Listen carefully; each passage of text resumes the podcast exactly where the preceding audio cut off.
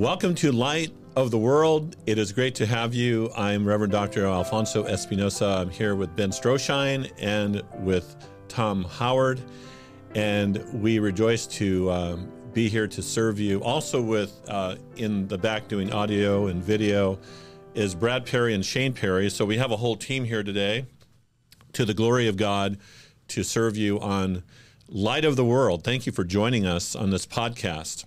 We're very excited about it. We're actually getting close to wrapping up season one, guys. It's hard to believe. We've had a lot of great episodes by the grace of God.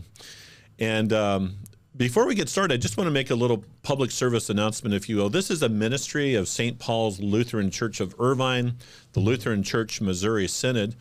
And um, along with myself, Pastor Mueller, Stephen Mueller, and the other great um, staff and members of the congregation are so happy to offer this service. But I need to get to the money part. And here's the money part we are not asking anybody for a penny. Uh, we are not asking for any money. We will not ask for any money. Um, what we are doing is inviting people to use this as a resource to get the word of Christ out into the world. We believe firmly with, with clarity and conviction that if our commitment is for the word of God to get out there, God will bless us. So we don't ask for any money. In fact, we would like to encourage you, wherever you are, to support your local congregation to be a part of the ministry of that congregation. Use your gifts to support your congregation, to pray for your pastor, and to be active in your church. In the meantime, we offer all the resources at St. Paul's, be it our day to day devotionals in Christ uh, or this podcast, um, our Zoom Bible studies, and everything else we do simply to get the word of Jesus out in this world, in this age that needs the word of Christ. So, with that, we begin in the name of the Father and of the Son and of the Holy Spirit. Amen. And we are going back to um, the book using uh, this book uh, is Faith That Sees Through the Culture. Uh, published by Concordia Publishing House, released in 2018. I had the privilege to write this book. It is the basis for our outline for season one. We are on chapter 10 as we're going through the dualities of God's Word uh, with this idea that the more we understand the paradoxes and the dualities of God's Word, the more Christians can have confidence in living their lives in the world. Well, one of the dualities of God's Word that we talk about in the one that we focus on in chapter 10 answers the question. It sounds a little funny, but the question is when are we? When are we? It's about time because the scriptures talk about time. And here we have an opportunity to share um, an ingenious biblical concept, concept in Lutheran theology called, in regards to time, called the now and not yet.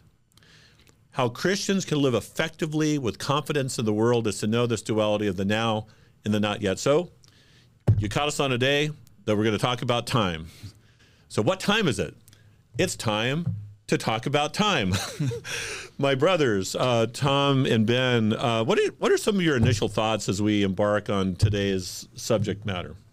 My first thought was uh, a chapter in Mere Christianity where uh, C.S. Lewis espouses uh, the idea, his struggle with time, God being in time and yet out of time as well, as he wrestles with how God can answer prayers, uh, all the different prayers throughout all time for all the different people. And um, and how we're presented again with this other duality where we live in uh, a time that is contained and limited by you know space and matter uh, in a linear timeline, uh, but we worship a God and believe in a God who is outside of the constraints of that time uh, in the same ways that we are, and so we are presented with I think some challenges as a result of that. Talk about a paradox.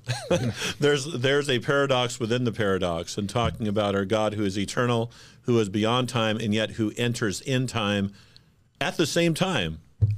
Ben, what are some of your initial thoughts?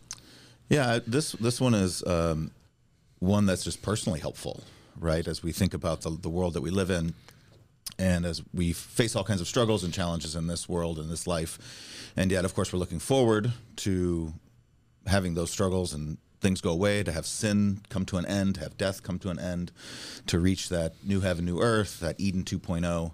Um, but we're not there yet. So, how do I manage that? And so, I think it's a very practical duality to consider, kind of like law gospel. Um, this now, not yet, I think, is something that helps me to navigate the world that I'm in?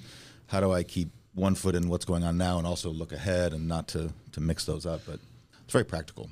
That's fantastic, Ben. Thank you so much for that. And really, Ben's uh, really providing kind of the uh, perfect segue because uh, the now and not yet is not just a theoretical or a theological concept. At the end of the day, it's a it's a very practical concept, a biblical teaching that is meant to encourage the Christian as we go through life. Uh, because, and we'll be unraveling this more, of course, in today's program, but the now and not yet is something that every Christian actually has already. You have presently the now and the not yet. Now, that sounds kind of weird. I mean, how can you have the not yet when it's now? But there's a way, according to the Word of God, that that is true. And to get it, to understand what God's Word is saying about that, makes all the difference in the world on a practical level on how we live day to day. So we'll be talking more about that. But speaking of time, brothers, you know, when I started this particular chapter, I wanted to start with the priority of the present, talk about a practical consideration, because uh, just as a first step here, we know that time is very, very good. We know it's part of God's good creation. We know that uh, Albert Einstein talked about the inextricability of space and time, they go together. And so when God created all things, he created time as well. When God said that all things were very good, he was referring to time as well. Time is good, and therefore time is very, very valuable. So when God is admonishing us not to be lazy, right? Not to lay around and waste time, he is admonishing us not to sin against him in regards to his gift of time. So as we approach time, one of the priorities is to see that in time, the present is extremely important. Let's talk about that for a second.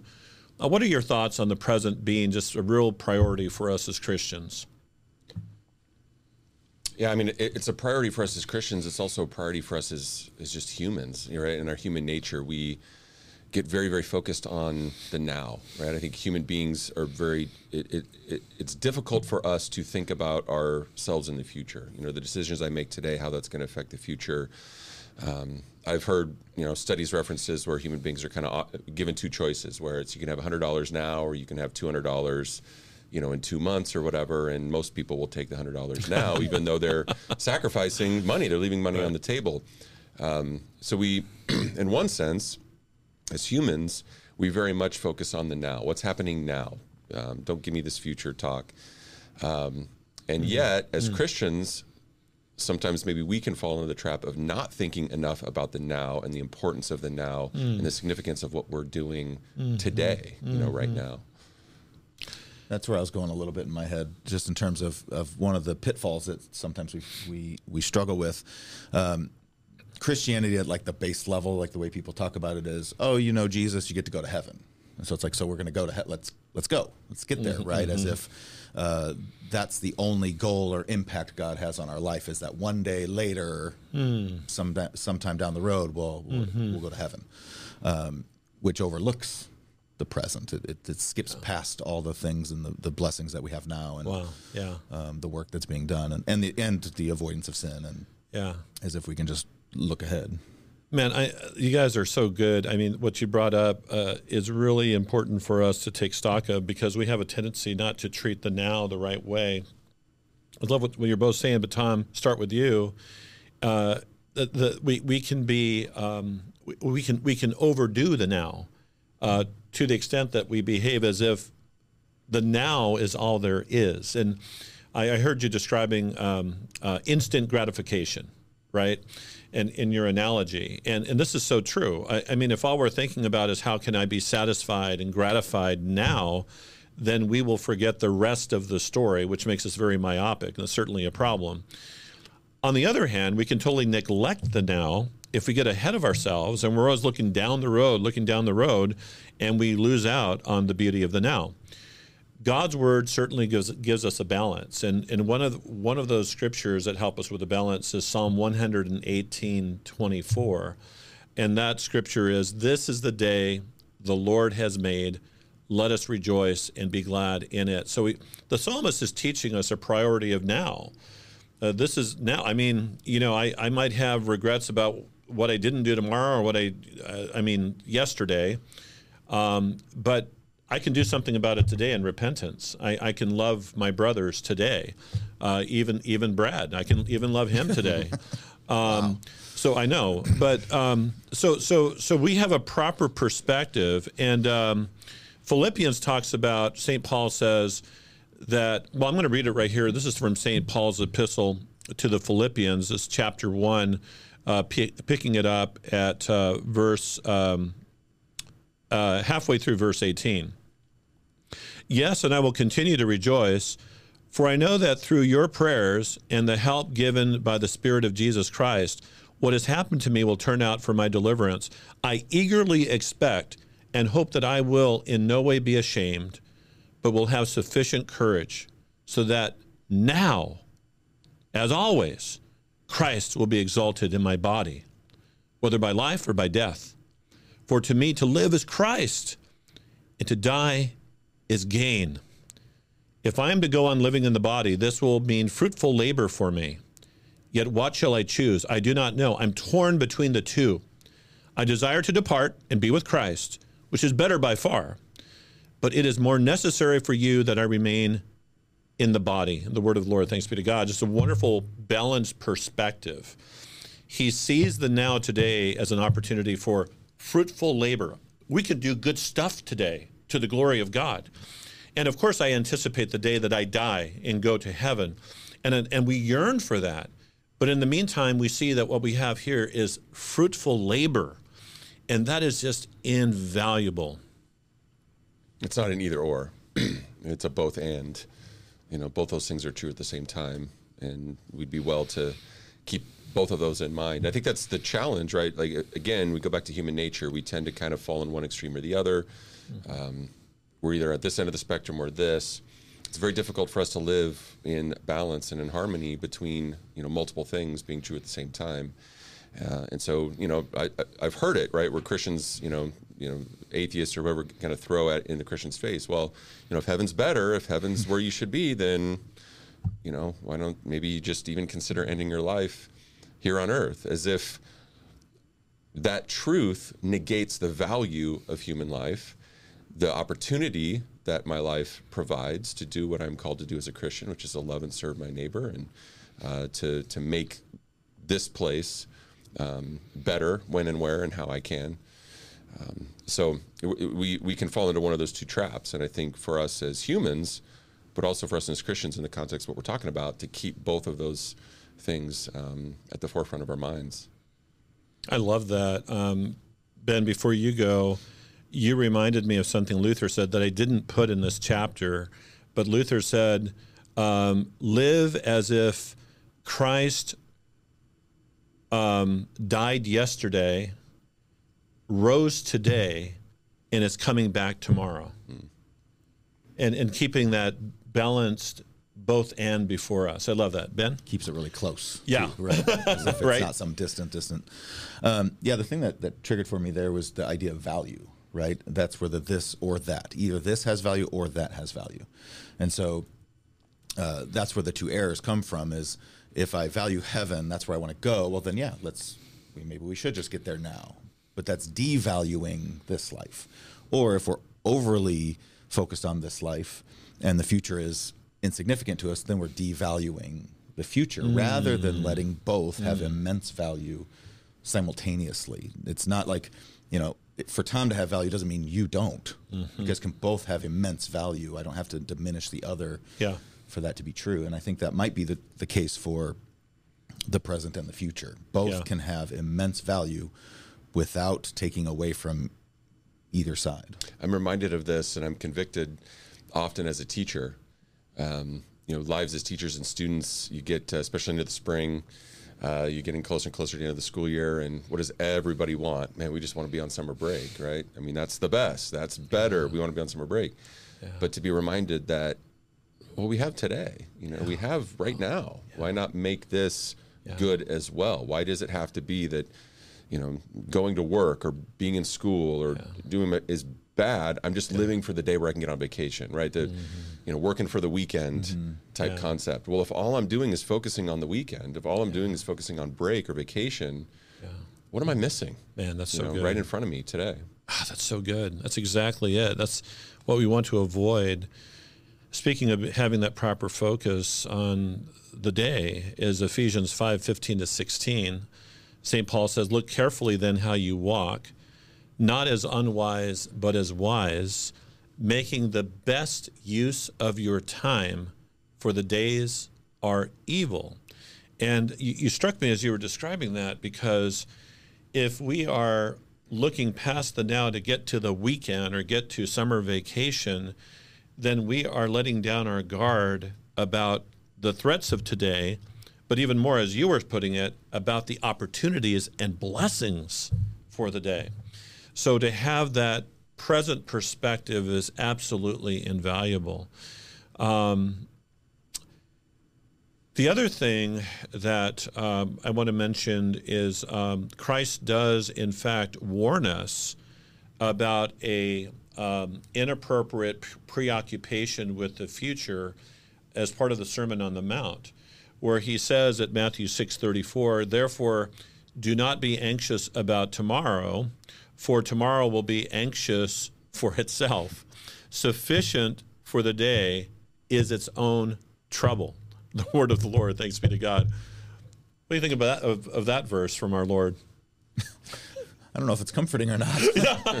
Right, Normally, it's like you know, don't worry about today because tomorrow will be better. right. This was don't worry, just focus on today because tomorrow's going to be just as bad. Yeah, and today has problems. today's bad enough right? as it is. Yeah. there's enough to worry about. And how valuable is that for the Lord to say, "I love you so much. I'm giving you a heads up. You've got troubles today." Mm-hmm. You know, and if we go through life not being aware of those threats, we've got a problem. But if we're aware of those threats, walking with the full armor of God, mm-hmm. We're going to be refined in our faith and blessed. yeah, ignoring them is not the move. No. or pretending like it's not. You know, there's Right. there's not troubles or anxieties or issues going on today. Yep. And it doesn't work to just look ahead. I think that's what everyone does, right? This is why we work for the weekend because I can ignore today's issues if I can just look ahead to watching football all day on Sunday, and that will that'll be the the cure for uh, the, the struggles and difficulties I have today. If I can just get there, then it'll I, I can ignore this stuff, but that's no way to deal with life's issues or anxieties. You excited me just now when you you mentioned football, and uh, you started to get me to think about the future. Right. There you go. But um, I'm a a big fan. I'm a big fan of NFL players who are um, devout Christians who aren't unafraid to let people know. I used to love Drew Brees, and I still do, but he retired. And then I started following Derek Carr. He's got a a Chi Rho on his throwing arm and everything, and he was uh, he, he was released by the Raiders, and and now he's going to be on on the New Orleans Saints. So I'm looking forward to being a Saints fan this coming year. But I have to tell my sinful flesh not to get wrapped up in looking forward to this, the NFL season too much because I need to live for today. Now, there is something in God's word, though, that does put the future in perspective. There is a category of the future that Christians are supposed to be thinking about, and that is about the glorious coming of our Lord Jesus Christ. God actually wants us to anticipate that day. He wants us to be excited for that day. He does not want us to fear future death, but to be able to lift up our heads and see our salvation is drawing near. What do you think about that? things will be better. It goes back to what we were talking about earlier. It will be better for us on the day of, of, of Jesus' return. Uh, that's what our peace is in. That's what our comfort, the peace that passes all understanding for a Christian. It's not in the, the circumstances of my life. Uh, it's knowing what will happen when I meet the God of the universe face to face. And that is still better. And it's not a false better. It's not, you know, wait till next year because that's the year my team, whatever sport, will put it all together and we'll finally, you know, make the run. And Depends on your team. Right. some have more reason for optimism than others. um, but this is an actual promise, you know, that we are given that you know, next year yeah. will be better.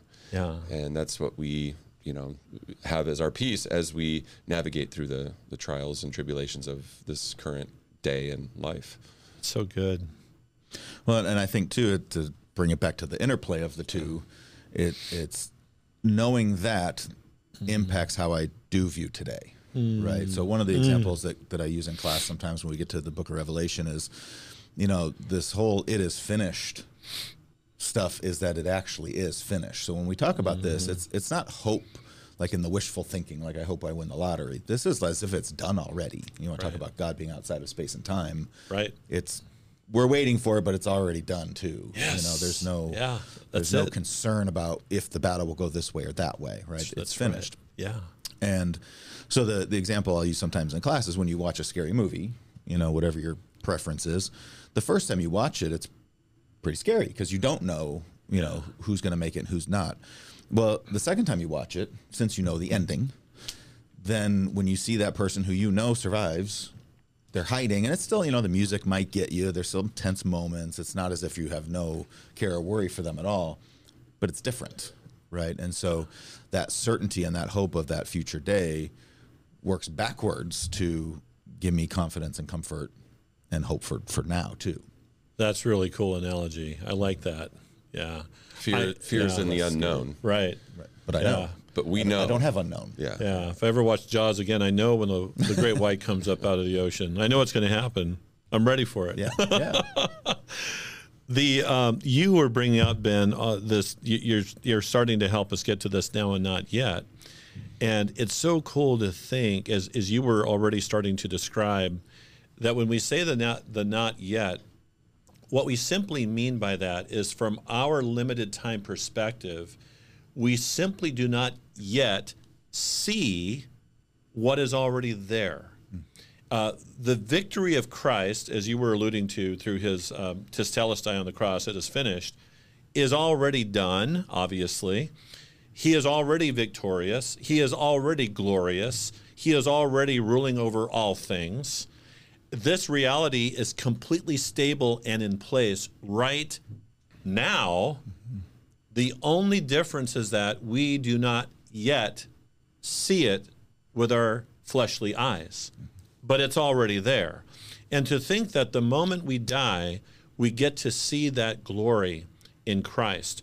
Um, you know, and then there are a lot of theories about exactly how does that work, and we're going into a realm that we don't fully comprehend.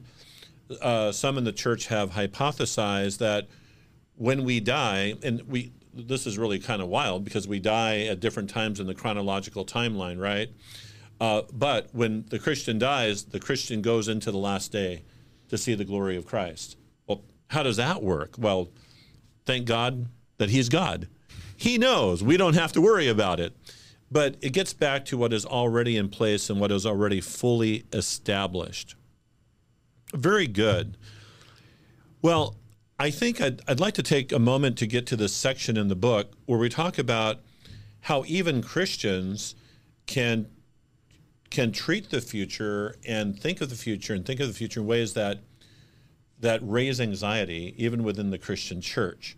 And it's here in the book that I bring up um, what was produced by uh, John Nelson Darby in the mid 1800s. Um, Darby uh, developed a system called dispensationalism. I know that's a long word, but it's important to be aware of dispensationalism. In dispensationalism, there are seven uh, eras or epochs of time that divides all of history. And in those respective seven epochs, God relates to humanity in seven different ways. And we, according to the system of dispensationalism, which is completely unbiblical and wrong, let me make that very clear. According to the system, we are currently in the age of grace or the epoch of the church, the Christian church. That's dispensation number six. Dispensation number seven will be the so called uh, millennial kingdom, where Christ comes to earth to rule on earth literally for 1,000 years. By the way, with the temple in Jerusalem rebuilt and reestablished for Jews to continue the sacrifices in the temple. It's pretty wild. Uh, as wild as it is, though, guys, um, it is extremely popular. There are a ton of Christians in the United States who believe in dispensationalism. Uh, the words that are often tied to dispensationalism are uh, pre tribulational, premillennial dispensationalism. I mean, try to say that real fast 10 times. Pre tribulational, premillennial dispensationalism. And what that means when it's when it says when they say pre-tribulational, they're talking about when the rapture, according to their teaching, their definition of rapture occurs, that it will occur. Christian God will remove all Christians from earth, take them to heaven, leaving behind only unbelievers. They're saying in pre-tribulational that that rapture will take place where the Christians will leave planet Earth before the seven year tribulation when the Antichrist will come to persecute all, all who would later, who are left behind, come to saving faith in Jesus Christ. And then after the seven years is over, now you go to the millennium of the 1,000 years of Christ on earth. And then after that, you finally have the consummation of eternity in the new heaven and the new earth. This is pre tribulational, premillennial dispensationalism. The reason, and oh, and by the way, that what what kind of brought it to the forefront in the United States of America.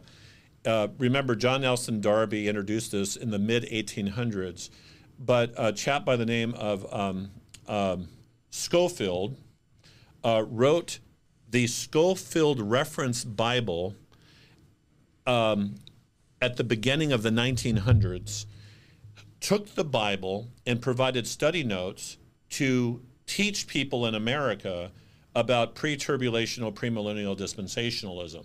So it started to grow, and people in America started to believe it. And then more recently, in the 1970s, there's a chap by the name of Hal Lindsey who took uh, the country by storm. He wrote a book called The Late Great Planet Earth which was the number one bestseller throughout the entire United States of any book of any genre. He sold over 30 million copies of his book in the United States of America in the 1970s. That, that's just phenomenal. I mean, if you write a book today and you sell 10,000 copies, that's kind of cool. 30 million copies of The Late Great Planet Earth. Then in the 1990s, there was a team formed um, by Tim LaHaye and Jerry Jenkins. And they started to write novels called the Left Behind series.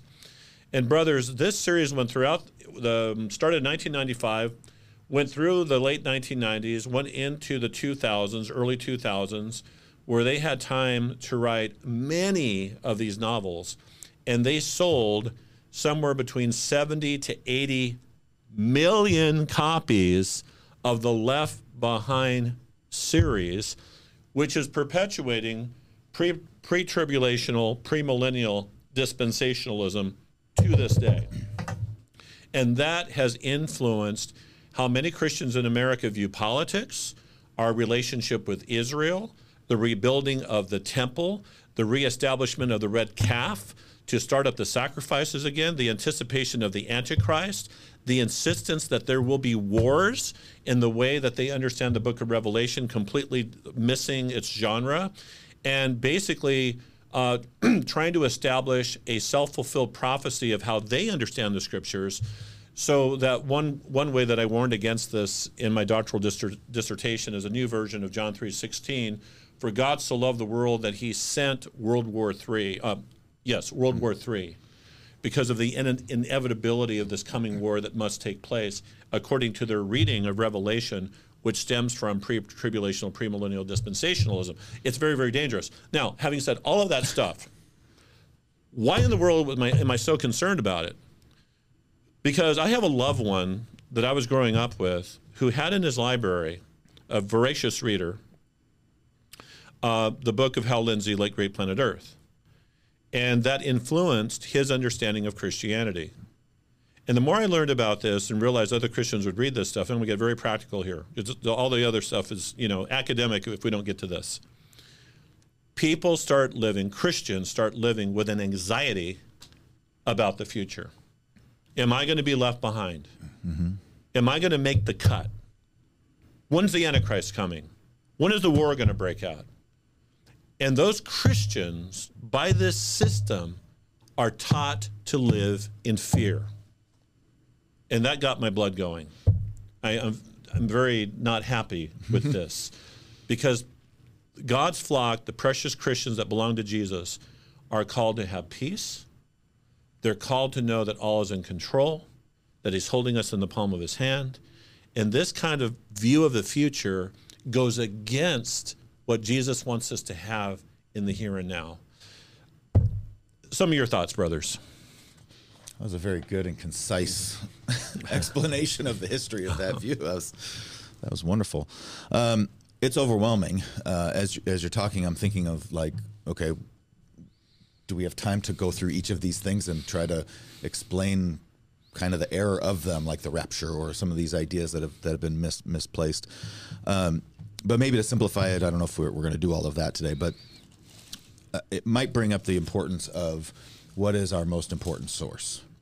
Um, and of course, for us, that's that's the scriptures. And and what's happened in, in this movement is a move away from the scriptures to pulling a few pieces here and there, not being faithful to the context, uh, not being faithful to the circumstances. Like you said, genre is huge when you get to like a book uh, a book like Revelation, of course, um, and what can go wrong very quickly when people get a hold of these texts and then use them however they see fit, right? There's there's a lot of imagination and creativity that took place here that is not biblical. Right. It's not from God. It's not describing the world that we live in. It's not describing our God or who He is or how He functions.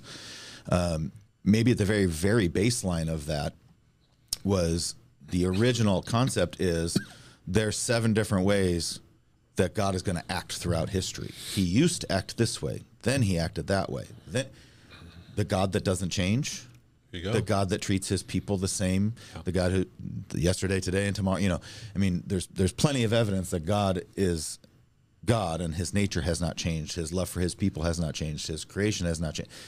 So, so that that that opening error yeah. now opens the floodgates Man. to to all of these other issues. So good, Ben. Um, and and just to before I forget it, I guess um, I think maybe a, a, really good example as to why that's not true, right? Mm-hmm, because I'm mm-hmm. saying it, I'm, I'm, calling it an error. Mm-hmm. You know, Paul's description in Romans 4 of how Abraham is saved is the example for how I am saved, right? Abraham had faith, and it's credited to, credited to him as righteousness. Amen. And then he turns to you and me and says, Your faith will be credited to you as righteousness.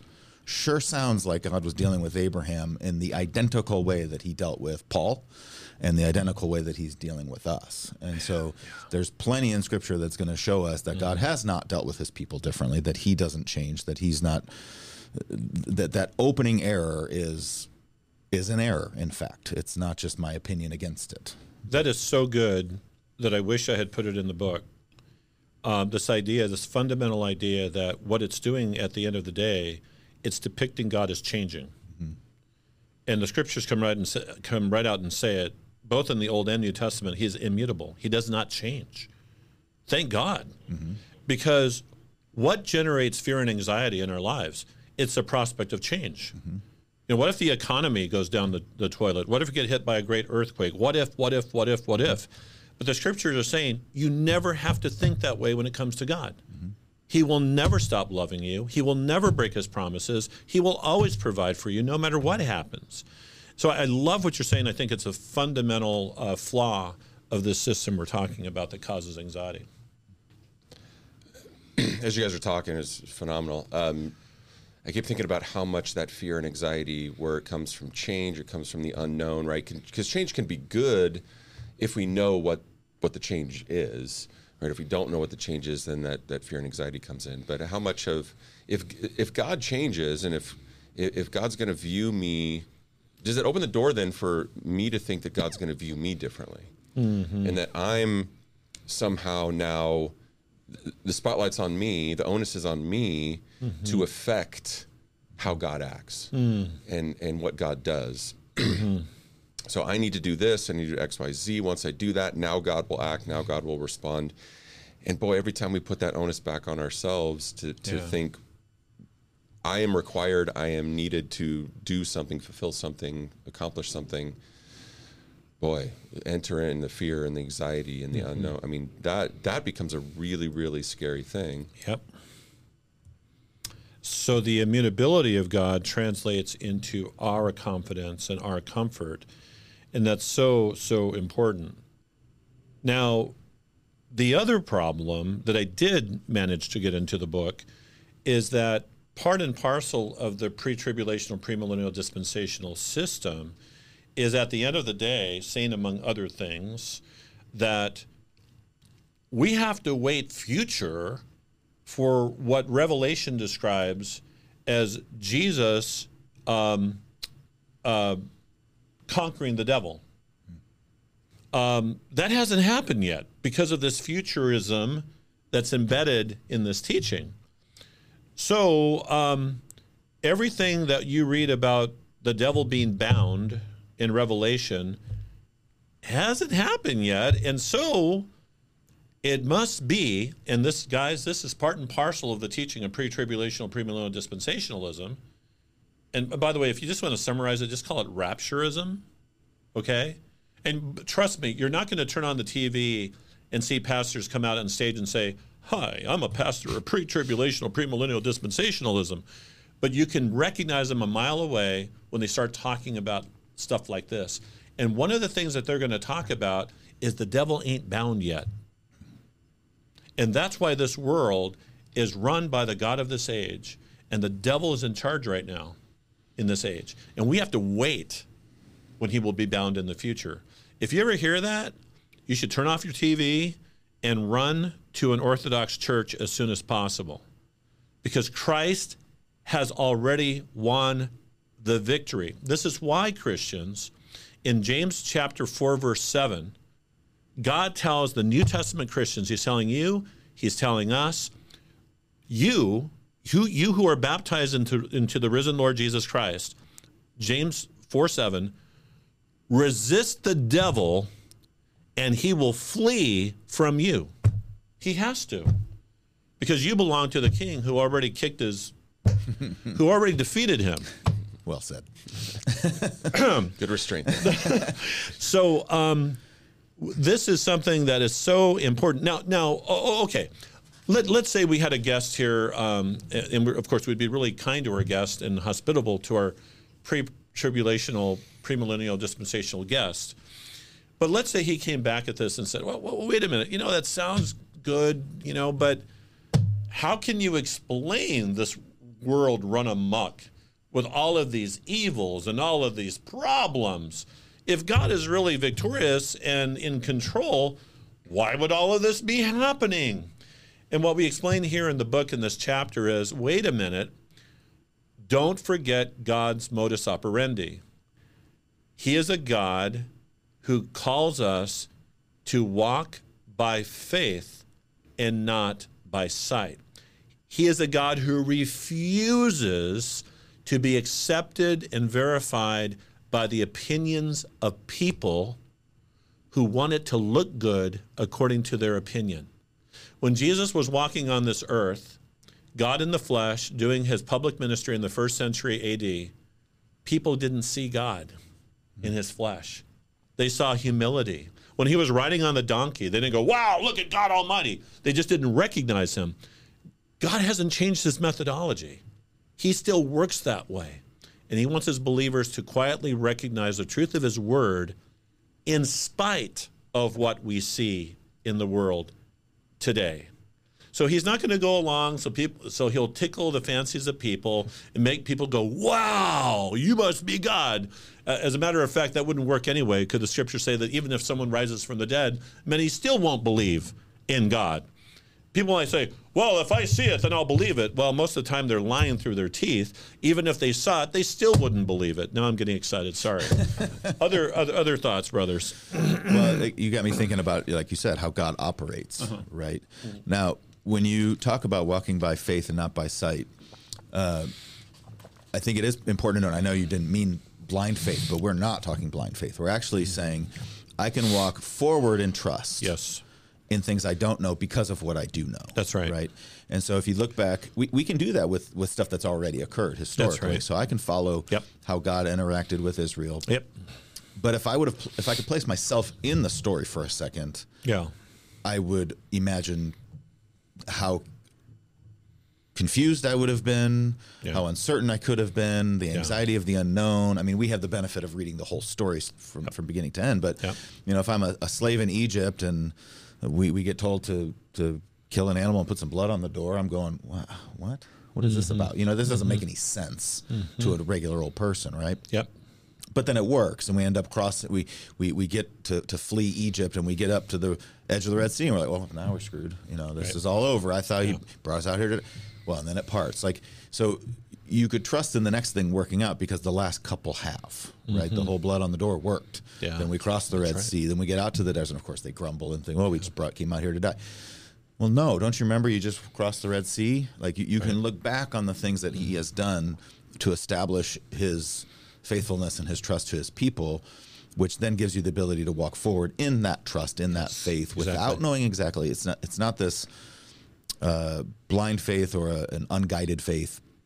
It's trust in in a God who has demonstrated His ability to do this. You know, the same thing of, of we jump ahead all the way to the cross. You know, Jesus kept telling them, "I'm going to go to the cross. I'm going to die. This was going to happen." And Peter says, "No, that'll never happen." Well, I probably would have said the same thing. How could you die? You're the Messiah. You're the one. You are God. And he just couldn't grasp the story in the midst of it. Mm-hmm. And I guarantee you, standing there at the cross that day, it felt like it was all over. And that was literally the greatest victory of all time. It just didn't look like it to the humans observing the activity at the moment, even though God was doing something different. So that allows me getting to observe all those stories allows me to trust that in the midst of our confusing lives god is at work i'm not sure how or where or when or what he's going to do next but he seems to have been after it the whole time even if it didn't appear so to the people in the moment. And again depending on where you plug yourself in i mean if you're a slave in the middle of that 400 years you just made bricks and died and then your kids made bricks and died but god had his plan and it was working towards his goal and his purposes. And so whether god is good or not is not determined by what do i think he's doing today it's determined by what i know he has done most importantly christ on the cross for his people that's what gives gives me confidence that God loves me. He gave himself up for me. Not today's circumstances, not tomorrow's circumstances, not a good economy, not a promotion. That's not where I look for for that that confidence. Um, and so that that walking in faith is possible because I know of, of who and what he's done historically. And for me too, including my own personal salvation and my baptism and hearing God's word. That is so good. I, I'm just just a slight comment. Um, thanks for kind of filling out uh, second Second Corinthians five seven. We walk by faith, not by sight.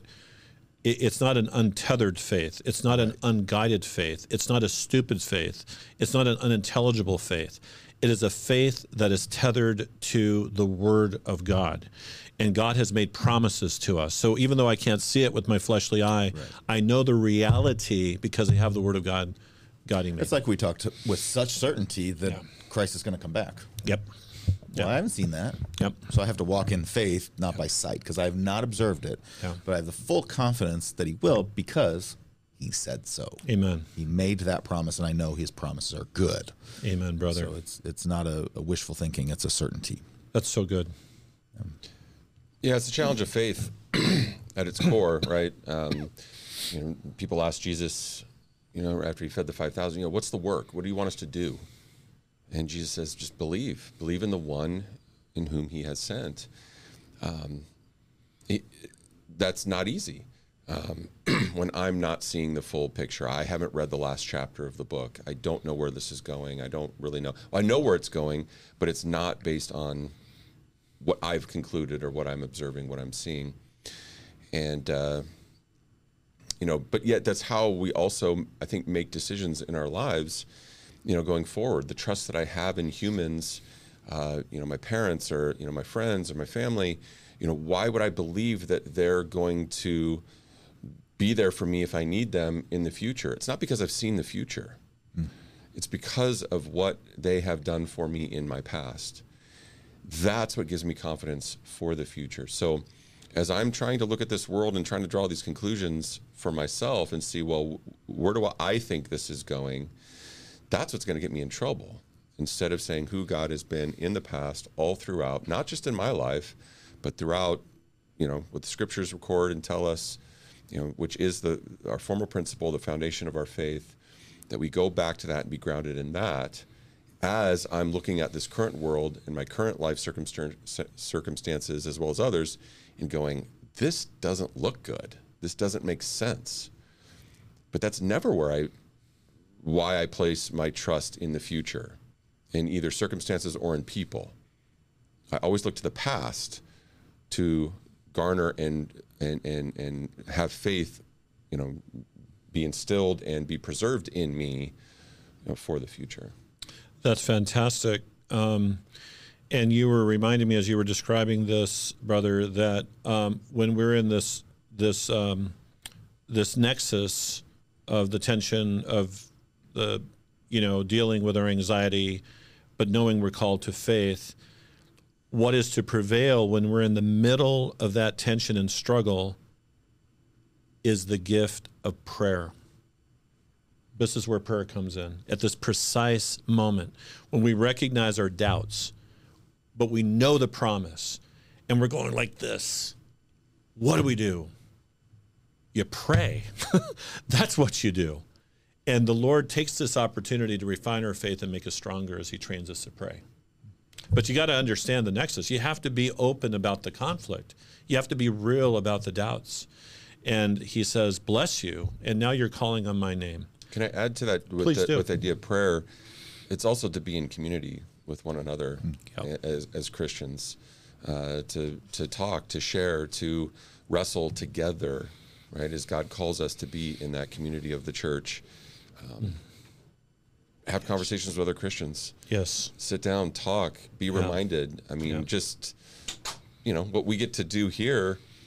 I get to listen to you guys talk, and it just brings things into my brain. It reminds mm-hmm. me. It, it, it gives me different perspective, a different way of seeing, maybe a truth I've known for a while, but it gets brought to the forefront of my mind. Um, you know, being in the community with other Christians is, is, is so important. I'm so glad you said that because um, we Lutherans, when we talk about the resource of prayer, we always see it under the spectrum, the umbrella of be it individual or small group like hanging with your Christian friends, or congregational in the community, in the divine service. So it's all of the above, and it's important we don't lose this full picture. Um, before I go on, and uh, as I'm turning the page through the chapter, um, I, I, did want to get back to a couple of things. Ben had asked uh, whether, uh, well, how far we would go about just for a little further information about the pre-trib, pre-mill dispen. It's another way of referring to it, by the way. if your mouth gets tired, you, you don't have to say pre-tribulational, premillennial dispensationalism. Just say pre-trib, pre-mill, dispen. Uh, anyway, so um, a couple of things, just just so you all know. Um, one is, as I've mentioned, and it was mentioned again, um, one of the reasons for the confusion is that many Christians will approach the 66 books of the Bible as if they were written in the same style or genre. And uh, we cannot do that because God is so rich, He is so abundant in His blessings. He communicates the truth of His word in different genres.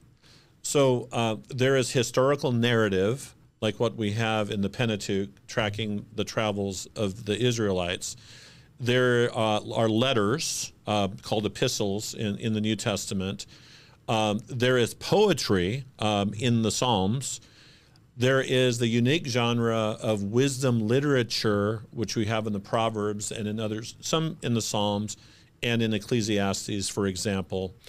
Uh, so you have all these different types of uh, presentations of, of the written word, but you also have on that list a genre called apocalypticism. Now, that's the fun one, um, in my humble opinion, because it's fascinating in that it's known for specifically figurative language, symbolism, and numerology. And if we read figurative language, symbolism, and numerology in a literalistic wooden fashion without seeing the symbolism, we're going to get ourselves in a lot of trouble.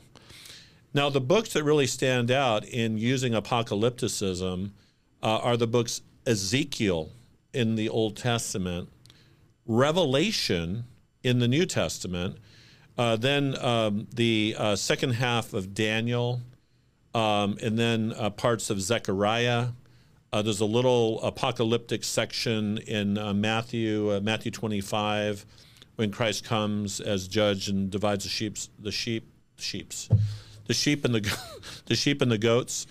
Um, always have fun with the singular and plural of certain, you know, like, is it moose, mooses, or meese? It's just moose. Anyway, um, so um, what was I saying? Yes. So the genre of apo- apocalypticism has to be recognized, or you're going to completely alter the meaning of meaning of the Book of Revelation. If anyone ever says, "Hey, let's do a Bible study in Revelation," and you get a source that represents pre-tribulational, premillennial dispensationalism, a disaster is about to happen in your church. Don't do it. Okay. Uh, years ago, about 25 years ago, God, I can't believe I'm saying this, about 20 years ago, maybe, uh, Reverend Dr. Steven Mueller, my colleague, uh, wrote a Bible study for Concordia Publishing House on the book of Revelation. I thought he did a great job, uh, straight and to the point. Um, if you ever collect the Good News magazine, which is outstanding, the Good News magazine, uh, they have an entire uh, issue dedicated to the book of Revelation. It is outstanding. If you want a more in depth commentary, the Concordia commentary done by Louis Brighton on Revelation is outstanding. These are great resources on the book of Revelation. But even our study notes in the Lutheran Study Bible on Revelation are also very, very good. The second thing I want to say before we leave uh, pre tribulational, premillennial dispensationalism is a, perhaps next to the botching of God's immutability that you already brought up and the botching of Satan not being bound is this. And, and this one is probably the one that puts the final nail in the casket of pre-tribulational premillennial dispensationalism. 1 Thessalonians chapter 4 beginning at verse 13. Brothers, we do not want you to be ignorant about those who fall asleep, uh, those who've died physically, or to grieve like the rest of men who have no hope. We believe that Jesus died and rose again. And so we believe that God will bring with Jesus those who have fallen asleep in him. Wow. So so when Jesus comes, he's going to come with those who have died in Christ. It's amazing. According to the Lord's own word, we tell you that we who are still alive, who are left till the coming of the Lord. Oh, wait a minute. In Tim LaHaye's book, Left Behind, if you're left in his book, that's not good. But in the Bible, if you're left, that's good. we who are left till the coming of the Lord will certainly not precede those who have fallen asleep. For the Lord himself will come down from heaven with a loud command, with the voice of the archangel, with the trumpet call of God, and the dead in Christ will rise first. After that, we who are still alive and are left, it's good to be left, will be caught up. Oh, there's the rapture. There it is. there's the rapture. But it's the biblical rapture. It's not the rapture of pre-tribulational, premillennial dispensational. This is the biblical. La- oh, I almost said laughter. this is the biblical rapture. We'll be caught up together with them in the clouds to meet the Lord in the air, and so we will be with the Lord forever. Therefore, encourage each other with these words, which is to say that we who are left, no big mean antichrist beating us up, no, you know, all this stuff that goes on in the way Revelation is misinterpreted, but rather we who are left, yes, with trials and tribulations in the last days, yes, but we're left with the Holy Spirit, with His church, against which even uh, hell will not prevail, right? Uh, the devil is defeated in Christ. We're left safe in the hands of God. On the last day, we will be caught up with the Lord when he comes again in glory. That's the truth. That's the comfort. And so we don't want to let go of the historic understanding of the last days and the eschaton. Let us encourage each other with those words. right. It doesn't seem encouraging to tell people, hey, you better check yourself, make sure that you're good because the day's coming and you know you don't know what's going to happen and you better make sure your ducks are in a row and your house is in order yeah. and so that you're on the right side and you know creating which just creates nothing but fear oh, let man. us encourage one another we will be okay Amen. because god's got us Amen. I taught this with my students. I, I, I, taught a long time at Concordia University Irvine, and uh, uh, shared this with one of my classes along the way. And, and I had some I had some students write on some of this, and some of them gave their testimonies uh, about this event. And and they said one of them when I was growing I was taught when I was growing up. I saw these movies and I, you know, I heard about these books and was were told these stories. This is how I was taught with my Christianity and and and I, I was still young. I was like 10 or 11 years old. And I got up a Saturday morning and, and nobody was in the house. And I went into my parents' room and my mom's pajamas were laid out on the bed. And I thought I had been left behind, that they were raptured and I was left behind. I was terrified until they came home. And I realized it hadn't happened after all. So, jeez. Yeah. Yeah, let's encourage one another with, with the right teaching, right? With the right teaching where we are and when we are intertwined the holy cross so here what we're getting into if, if, you bring some of the if you bring some of the dualities into convergence of um, when we are and where we are um, when we are is the now and even though the majesty of the glory is already ours in christ like we said before we can't see it now and the where we are is well it it's also being in a place that is full of persecution and discouragement and all this stuff, you put that together, the Christian can really get down sometimes. The Christian is bearing a cross. What does Jesus say in Matthew 16 24? Um, he says, uh, If anyone would follow me, uh, come after me, he must take up his cross, he must deny himself, take up his cross, and follow me. If anyone would come after me, he must deny himself, take up his cross, follow me. Well, bearing a cross isn't easy. When we're being faithful in vocation, it isn't easy. So when these converge, we actually understand that we should expect that very often we who have been given the Holy Spirit to protect us and guide us will nevertheless often struggle in life. Christians can be discouraged. Christians can wrestle with depression. Christians can have anxiety. Nobody knows this better than God. So, what do you think? If God knows this is going to happen for his children, what does he do? Well, good luck, guys. Good luck. No, not at all.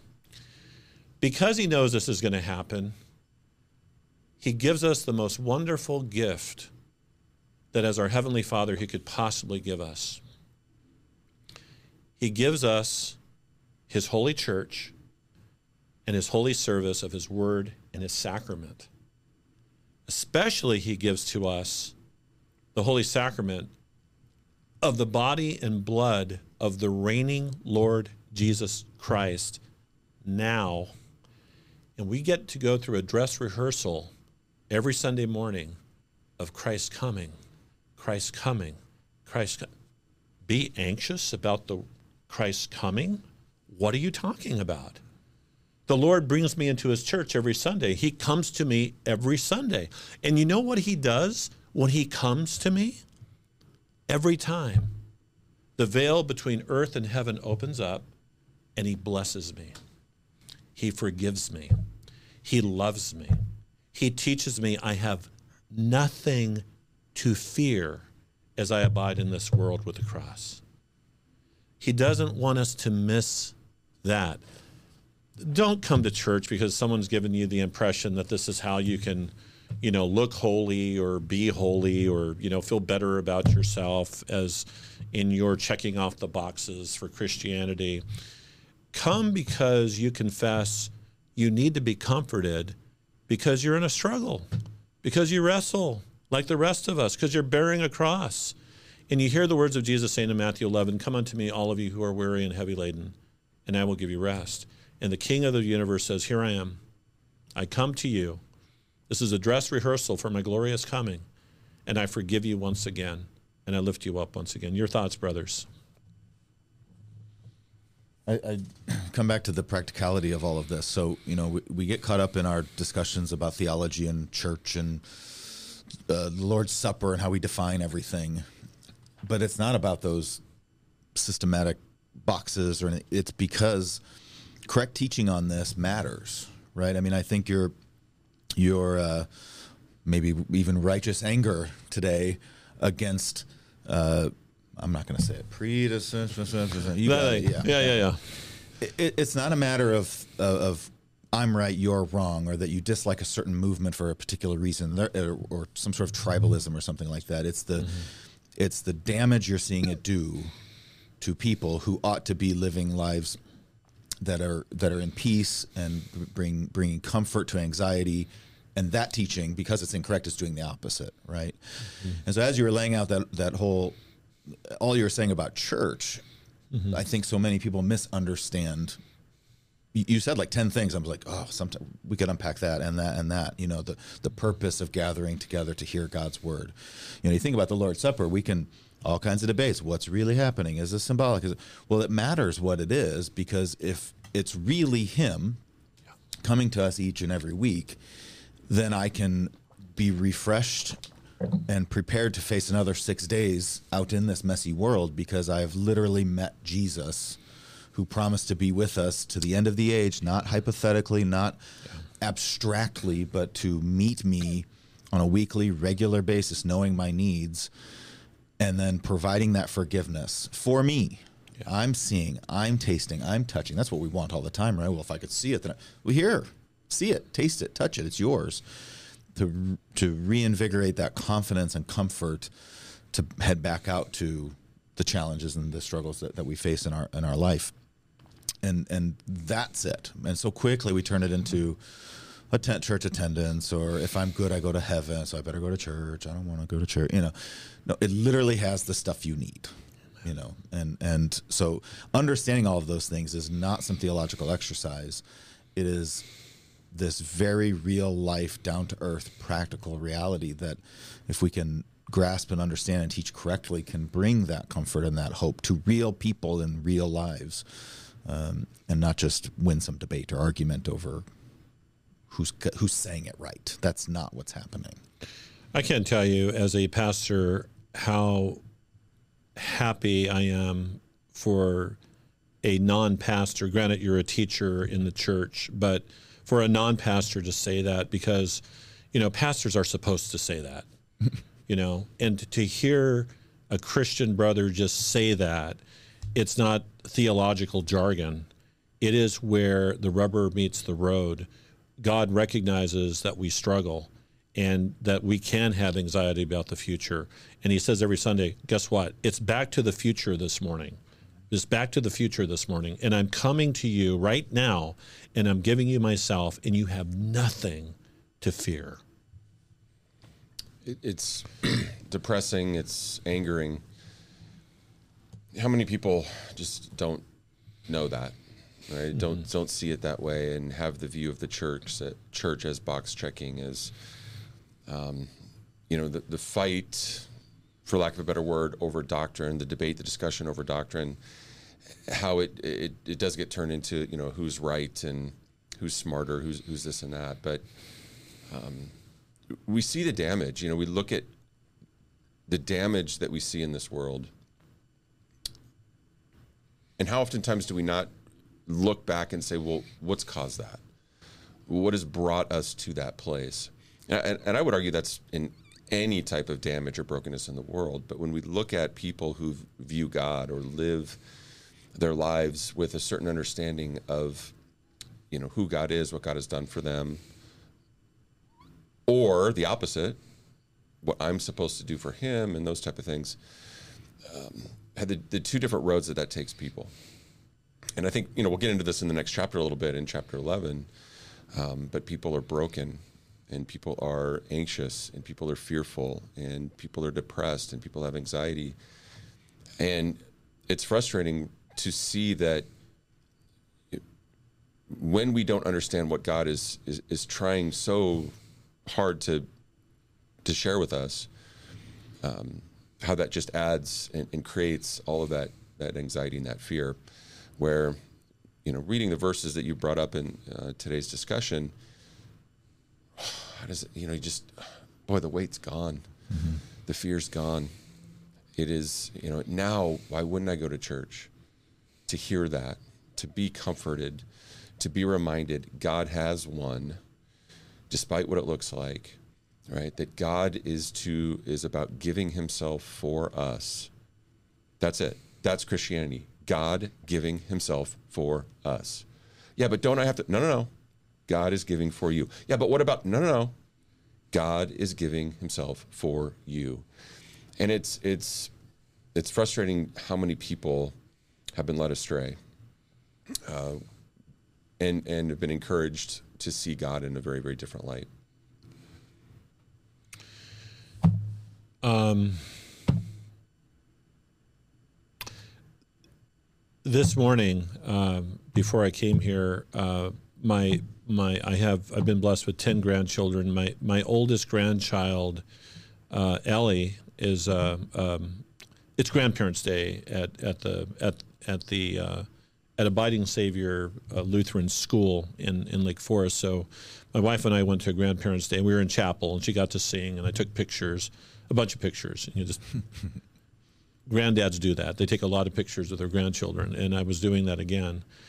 And um, um, recently, somebody gifted me. I received a card in the mail, and they uh, they were rejoicing in the ministry, and and they there was a hundred dollar bill in the card um, anyway, so I'm, I'm there uh, at the grandparents' day, and Ellie is done singing. I give her a big hug. We're sitting in the back, and I say, "I'm so proud of you." And she's excited about the book fair uh, there that day, um, but um, uh, she only had ten dollars, and and she wanted a little more. So.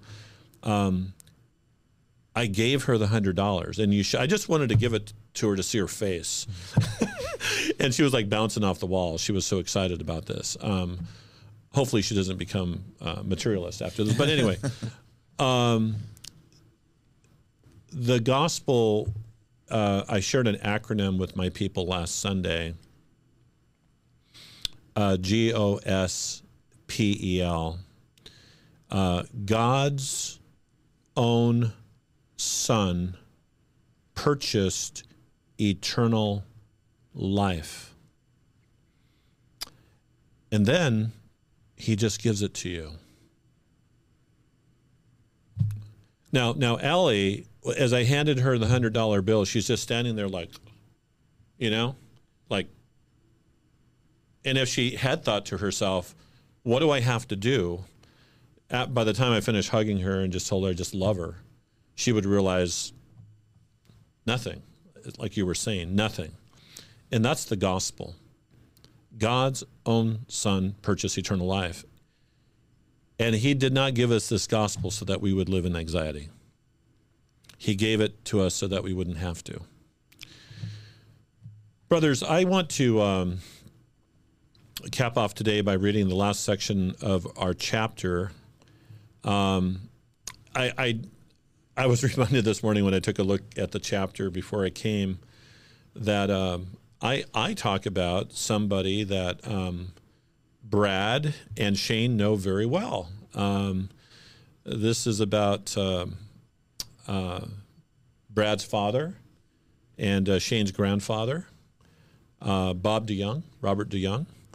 Um, and so he will be a part of this. Uh, Robert is now in heaven with the Lord and I was with him uh, the day he went to heaven. Um, and he, uh, I got to see his living faith on his last day.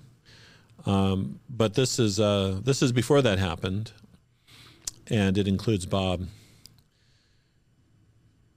From chapter 10 of Faith That Sees Through the Culture, the Lutheran Lens, When Are We? Beginning at the bottom of page 204. This not yet life has an immense impact on the now, on the now life. Yes, we face many trials in the now life, but to be one in possession of the not yet life is to receive a dose of overwhelming perspective. The lens of faith leads to see that our life, even now, is with God. With this great vision of faith, St. Paul said in Romans 8:31, it's a great verse. If God is for us, who can be against us? If the Christian knows that not even death can have the last word, what can any other problem do? Thus, Jesus said, Do not fear those who kill the body, but cannot kill the soul. Rather, fear him who can destroy both soul and body in hell. That's Matthew 10 28. You ever wonder how the martyrs could have been so bold in facing death? They were utterly convinced of the truth that they would never truly die. Bringing this not yet life into the now changes everything. It doesn't matter what Christians must contend with, they are filled with the life of Christ. God is on their side.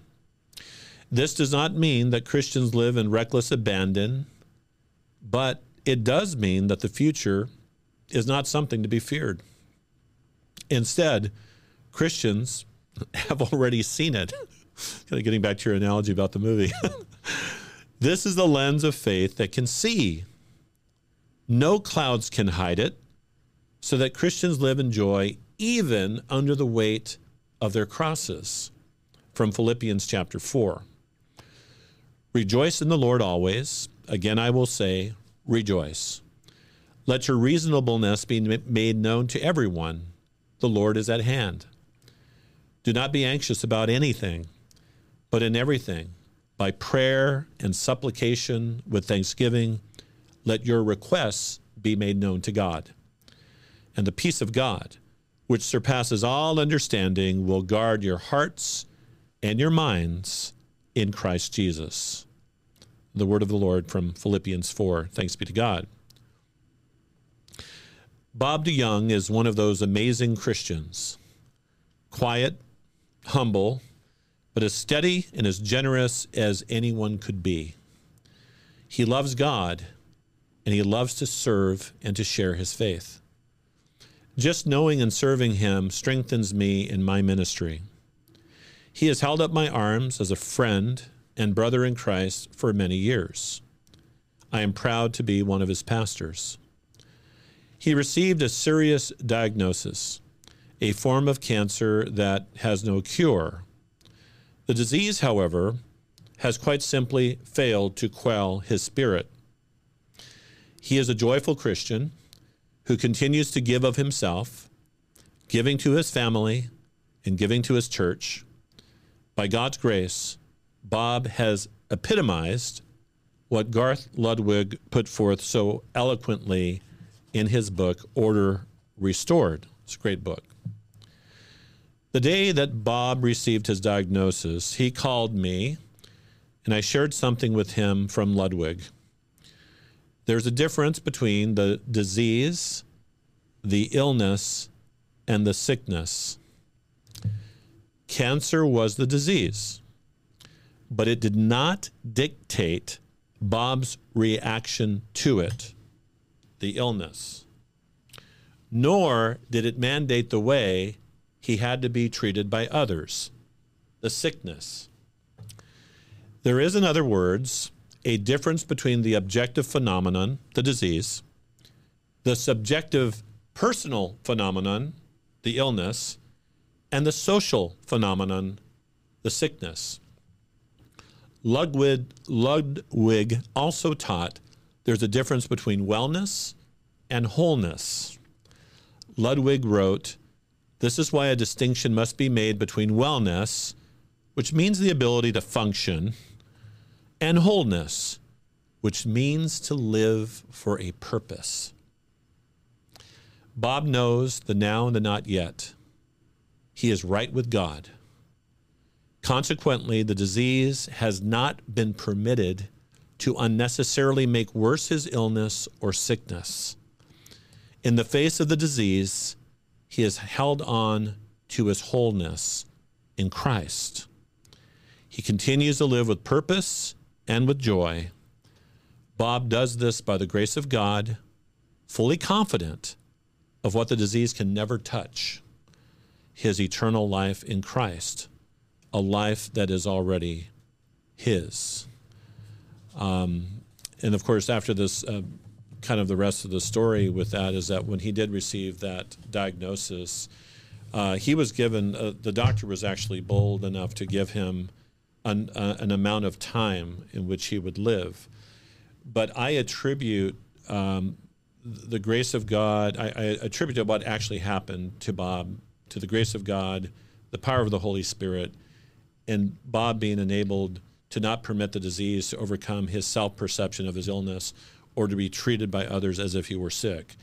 Uh, it it uh, about quadrupled his time that the doctor gave him.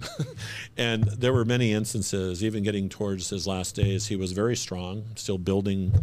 Uh, he loved to work with his hands as a carpenter, building things, making things, and always joyful. And um, even on his very last day, when he was physically very uncomfortable on his hospital bed, to take his hand, to give the word into his ear, he calmed down and he got back to his faith.